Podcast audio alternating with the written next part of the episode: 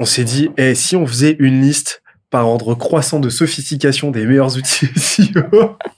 Non, ben euh, franchement, Amandine, je pense que tu vas ouvrir le bal, c'est plutôt Bon, bah. euh, plutôt ton sujet.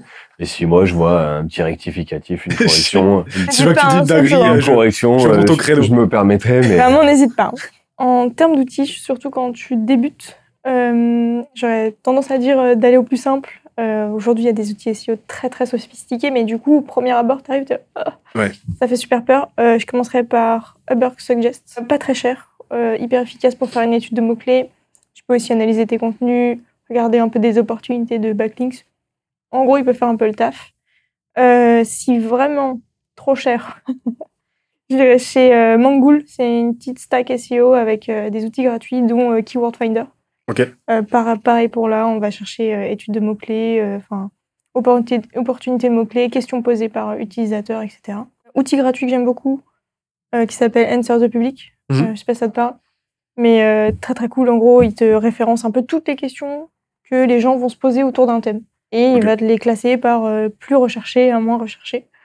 Euh, enfin, gratuit jusqu'à 3-4 recherches par jour. Après, je pense qu'il passe en payant. c'est toujours un outil euh, intéressant à, à utiliser. Parce que je me rappelle à l'époque, on en parlait. Toujours en fait. Ouais. Il est toujours pertinent, euh, les questions sont toujours cool, euh, ça marche toujours autant. euh, Ouais, c'est, ils ont pas rajouté de feature, rien, c'est toujours. Bah, je crois que ça a été repris par euh, le mec qui, a, qui fait Uber Suggest. Et qui lui est très SEO, euh, Ok. SEO++. Pour Donc, moi, euh, c'est Akinator, le génie du web, mais euh, version. Ouais, c'est ça. C'est version vraiment SEO, très- quoi.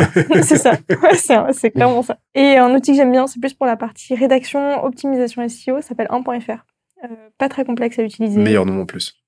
Voilà, et tu peux aussi, bah ouais, franchement, 1.fr. Euh, tu peux euh, savoir, en gros, il va te dire, euh, ok, euh, si tu veux que Google comprenne euh, clairement euh, euh, le sujet de ton article, place ces mots-clés-là. Euh, il va te dire si tu as placé des mots-clés qui peuvent le- lui faire euh, un peu porter à confusion euh, et pas trop sûr que tu voulais parler de ce sujet-là. Euh, il va te donner aussi des listes de questions que les gens peuvent euh, se poser euh, associées à ton thème. Très très cool. Et euh, pour moi, à partir du moment où tu commences à avoir un peu de budget, là, tu vas direct sur euh, SEMrush. Alors, euh, la question se pose pas. Euh, outil hyper 360 euh, pour euh, ton SEO, analyse d'articles, euh, opportunité de mots-clés, questions, euh, mots-clés euh, variants, enfin en gros, euh, bref, euh, hyper, hyper, hyper pertinent. Et tu peux même faire des petites analyses de ton trafic. C'est pas que des conneries euh, au début de l'épisode. Non, non, mais t'es juste trop tôt. J'anticipe. c'est, c'est mon petit défaut. Je suis toujours un petit peu trop. euh, trop regardiste. Parce que Ouais. tout à l'heure, on, a, on, on s'est imaginé d'avoir déjà 10 000 euros à investir. Toi, t'avais déjà 10 000 euros, quoi. Ouais, il avait déjà SEMrush. quoi. Je paye, moi. Donc SEMrush, c'est vraiment, même aujourd'hui, tu vois, moi, c'est mon, mon outil, euh, c'est mon, c'est mon basique, quoi. Et après, euh, j'agrémente euh, d'autres tools. Euh, J'aime beaucoup un autre outil qui s'appelle Ahref, euh, concurrent direct de SEMrush. Ok. C'est quoi le benchmark entre les deux? Et ouais, tout le monde me demande de choisir, mais je peux pas. Euh, on peut pas choisir entre Ahref et SEMrush dans le sens où ils sont tous les deux très bons dans ce qu'ils font. SEMrush est beaucoup plus euh, précis pour moi pour la partie mots-clés, mais Ahref va être beaucoup plus précis pour la partie analyse de ton site, audit et euh, tout ce qui va concerner les backlinks. Donc euh, j'aurais du mal à me séparer. euh. C'est politique euh, comme réponse, un petit peu, je trouve. Ouais, mais écoute, je peux pas choisir, je les aime trop. Ouais. Je les aime trop. Donc euh, impossible de choisir pour moi entre SEMrush et Ahref, mais euh, deux outils euh, très très puissants. Après, si demain j'ai que euh, 100 balles à allouer, je pense que j'irai chez SEMrush. Pour euh, tout ce qui est outils un peu plus euh, de traduction, traduire ton, ton blog, traduire tes articles, traduire ton site, euh, j'irai sur le plugin WordPress qui s'appelle euh, Polylang. Je sais pas si ça va te parler, mais euh, en gros, c'est un peu un truc. euh, en gros, tu l'installes et assez facilement, euh, il dit OK, ben, on va mettre ton site, tu le veux dans quelle langue, euh, et il t'accompagne euh, pas mal pour le faire. Tu fais des repasses derrière ou confiance aveugle? Euh, il te permet juste techniquement de pouvoir euh, accueillir une nouvelle langue, il traduit pas. Ok. Donc après, c'est à toi d'aller traduire ton contenu. Ok. Mais il te permet juste, ok, tu as la possibilité que de choisir entre français et anglais dans ton article, tu vois. Et derrière, traduction, euh, tu fais une repasse, euh, tu fais une repasse toujours ou est-ce que tu as trouvé Ouais, aujourd'hui euh, des traducteurs euh, Non, non, pour moi, la repas, c'est essentiel. Mm. Euh, même si, donc moi, j'utilise DeepL pour traduire. Beaucoup DeepL en API, ils ont une API directe avec WordPress, donc tu appuies sur un bouton, traduire, hop là, c'est réglé. Mais par contre, on repasse derrière. Un, parce que bah, bah, les lecteurs sont exigeants et tu le vois quand c'est de la Mm. trad. Essaye de lire un article français qui a été trad de l'anglais. Et euh, je pense que tu verras beaucoup de subtilités qui vont t'énerver en tant que français, tu vois. Tu vas être en mode, Ah, c'est chiant ça. Ouais, tu ouais, vois. ouais.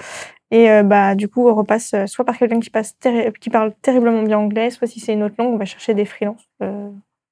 Qui parlent cette langue. Quoi. Parce que Deepa, elle va pas choper tous les idiomatismes, toutes les subtilités de langage Non, et tout. Les ouais. petites blagues, les, petits, les Ouais. petites expressions, etc. Il va te les traduire mot à mot, donc ça, peut faire des trucs très, très, très bizarres. Et euh, plus pour la partie technique, donc là, tu veux optimiser euh, ton site. Donc ce que je vais dire, c'est valable pour WordPress euh, essentiellement, mais un outil qui s'appelle WP Rocket. Simple, il va regarder tout ce qui est trop lourd sur ton site et il va t'aider à l'alléger. Alors euh, avec un tuto hyper précis, sont très, très quali. Euh, combler ça avec un plugin WordPress qui s'appelle Imagify. Euh, compresser les images, le poids des images, tout en gardant la qualité. Et un autre petit plugin WordPress que j'adore ça s'appelle euh, Broken Link Checker. Euh, le nom parle de lui-même, mais en gros, il va juste regarder si tu as des liens cassés, donc des potentiels 404, donc des potentielles choses qui peuvent faire que Google aime pas trop ce que tu fais. Très pratique et direct dans WordPress. Ok. Tu parles de WordPress depuis tard. Vous, vous êtes sur WordPress. Yes. Euh, vraiment, il n'y a pas de commune mesure en termes de SEO. Pour moi, WordPress a toujours été fait pour faire du SEO, contrairement à pas mal d'autres outils comme Webflow qui a, qui a plus un, une volonté design. Hmm. Donc forcément, bah, tu peux pas être hyper design et hyper SEO friendly, tu vois. A été fait pour faire du blog aussi, de base. Donc, euh, tout est pensé pour que tu rédiges et que tu publies facilement. Et euh, surtout, il y a toute cette notion de plugin. Il y a des gens qui ont bossé et qui ont facilité tout ce que tu veux faire en SEO et c'est des outils qui sont entretenus. Ça. T'as tout un écosystème. Ouais, et euh, Webflow, tu peux faire du SEO avec Webflow, tu peux faire du SEO avec euh, Wix, même potentiellement. Il y, a, il y a tout un débat autour de est-ce que Wix pour le SEO. Oui, mais t'auras jamais un équivalent à, à, à Ouais, WordPress ça, quoi qu'il ils arrive. ont quoi. pas, ils ont pas pensé SEO de base. Tu peux avoir, euh, par exemple, un, un site internet sur Webflow et euh, un blog, tu vois, sur WordPress, Word- WordPress pardon, et euh, derrière essayer de. Oui, tu peux tout à fait avoir deux, euh, enfin deux stacks différentes, mais euh, ça va peut-être te compliquer les choses Ouais. euh, dans le sens où euh, bah, tu vas devoir tenir à jour deux, euh, deux modes de fonctionnement différents. Donc, soit tu as quelqu'un qui est très chaud sur WordPress et Webflow, et du coup, bah, si demain il y a un bug, il sait gérer les deux, soit tu vas devoir bien t'équiper en termes d'équipe si demain tu as un bug sur Webflow que la personne qui gère le WordPress ne sait pas gérer, tu vois. Ok. Plus en termes techniques et entretien, en fait. Ok. Tu utilises quoi pour les fautes d'orthographe et tout? Merci, App. Ok. Toujours utilisé ça. Ça tombe très bien. hein Ouais, ça tombe bien, euh, ça s'adapte à tous les supports. euh, Ok. Très stylé. Après, un peu plus de mal en anglais, mais euh, sinon, ça passe. Et pour les backlinks et tout, euh, te- Outil backlinks, euh, Ahref beaucoup. Ouais. Sinon, je vais utiliser un outil qui s'appelle SEO Observer, qui est un peu un, un outil de l'ancien, on va dire, mais très efficace. Il te dit clairement, t'as reçu tel backlink, t'as perdu tel backlink, tu pourrais avoir une opportunité sur tel backlink. Et on parlait tout à l'heure de la variété à apporter aux différents, à ces articles avec différents formats, tu as des gifs et tout. Mhm. Tu as des outils spécifiques qui te permettent euh, d'agrémenter ton contenu par des visuels ou. euh, Bah, Il n'y a pas de choses spécifiques euh, faites sur WordPress. Il y a des, plugins qui te permettent de faire des tableaux, faire ci, faire ça, mais plus tu ajoutes de plugins sur ton WordPress, plus il devient lourd. Donc Hmm. plus tu commences à rentrer en contradiction avec ton pilier technique. Donc il y a un juste équilibre à, oui, te servir des plugins WordPress, mais pas trop. Donc euh, pour tout ce qui est illustration et tout, nous on va faire euh, Canva. Euh, on va aller faire nos illustrations. GIF- les GIFs, bah, on va aller sur Jiffy ou Tenor, qu'importe. Et après on a dev pas mal de choses en interne pour...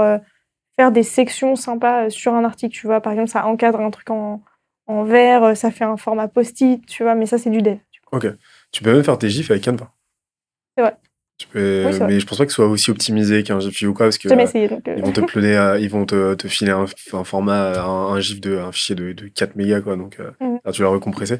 Mais ouais, tu peux le faire. Et Canva, c'est tellement polyvalent. GIF personnalisé, ça doit être très cool sur un article. Ouais. Avec le, ton rédacteur et tout. Trop cool. On a oublié des trucs ou? On est plutôt bon, je pense. On est Déjà, quand bon t'as ça... Ouais, là, là, là t'es pas mal. Et justement, tu le disais, la bonne stack, c'est une stack à la bonne taille. C'est pas une stack exhaustive où tu as des plugins Ouais. dans tous les sens qui vont euh, giga alourdir ton site, euh, où tu vas plus, euh, où tu vas plus plus t'y retrouver. Non, comme j'ai dit, il y a des outils tout en un. Euh, commencer par du polyvalent, pas chercher ouais, l'exhaustivité, chercher vraiment cette efficacité, quoi, et, euh, et, euh, et avancer tranquillou, quoi. Et euh, moi, j'ai une, j'ai une question. Cette stack-là, est-ce qu'on peut avoir euh, une idée, tu vois, du, du tarif, combien ça coûte pour avoir une stack SEO euh, décente, en gros? Minimum 150 par mois si tu veux commencer à faire un truc propre. Mhm. Euh, plus t'as de gens dans ton équipe, plus ça coûte cher parce que tu t'ajoutes des utilisateurs, c'est comme Netflix. Pas- tu partages pas le mot de passe. Je crois que c'était gratuit le SEO. C'est pas Oh, gratuit. putain. Merde. On arrête tout, non, mecs. SEO n'est pas gratuit. Et les outils non plus.